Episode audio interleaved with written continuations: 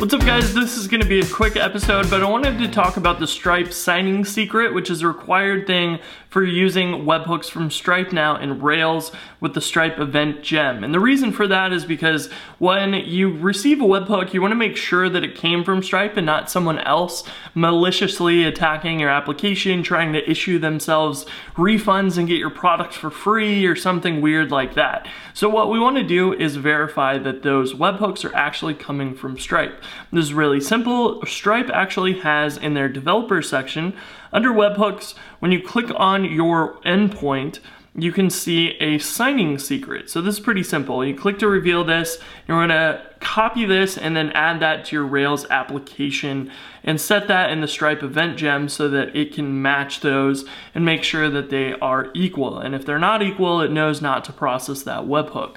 So it's pretty much that simple.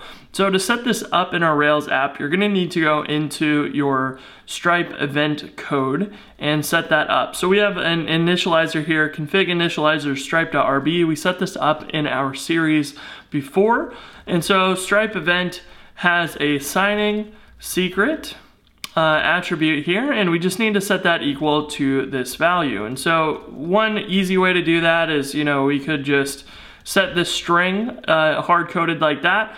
Um, we've already done that with our constant here for our Stripe API key, but I would recommend actually setting this either in your application secrets with an environment variable or using your encrypted credentials in Rails 5.2 or higher.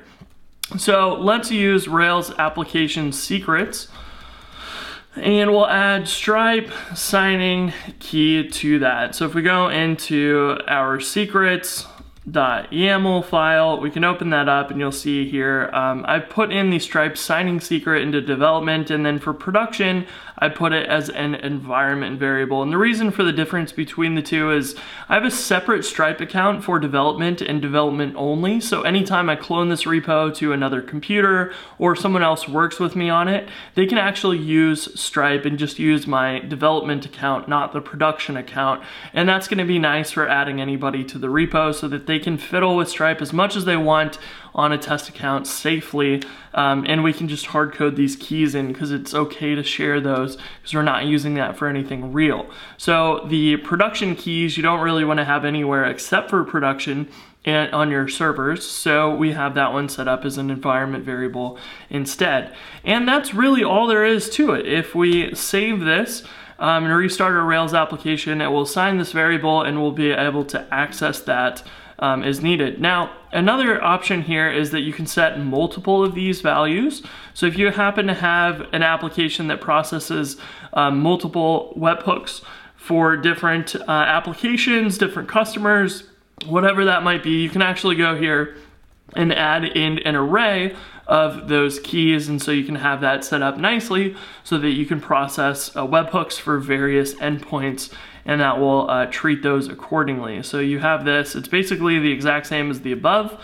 Um, it, this is just an alias for the above, and that is it. So that's all you have to do to enable this in your Rails application, but it's definitely required um, to make sure that you're not going to get any malicious attacks on your Rails application. So it's important to add um, and really not a very hard thing to do either. So that's it for this episode. I hope you enjoyed it, and I will talk to you in the next one.